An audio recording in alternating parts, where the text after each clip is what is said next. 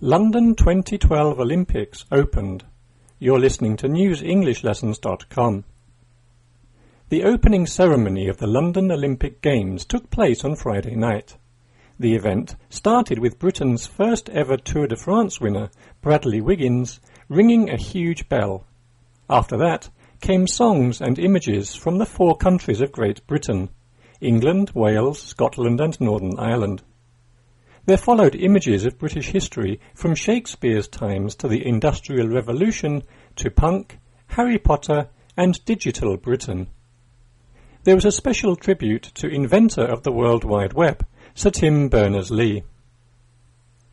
The three-hour event was officially opened by Britain's Queen Elizabeth II, who said, I declare open the Games of London, celebrating the 30th Olympiad of the modern era.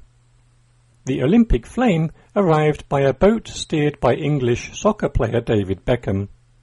Seven young athletes lit the Olympic cauldron, made from 204 copper petals carried in by teams from across the world. Then the fireworks lit up the sky around the Olympic Park.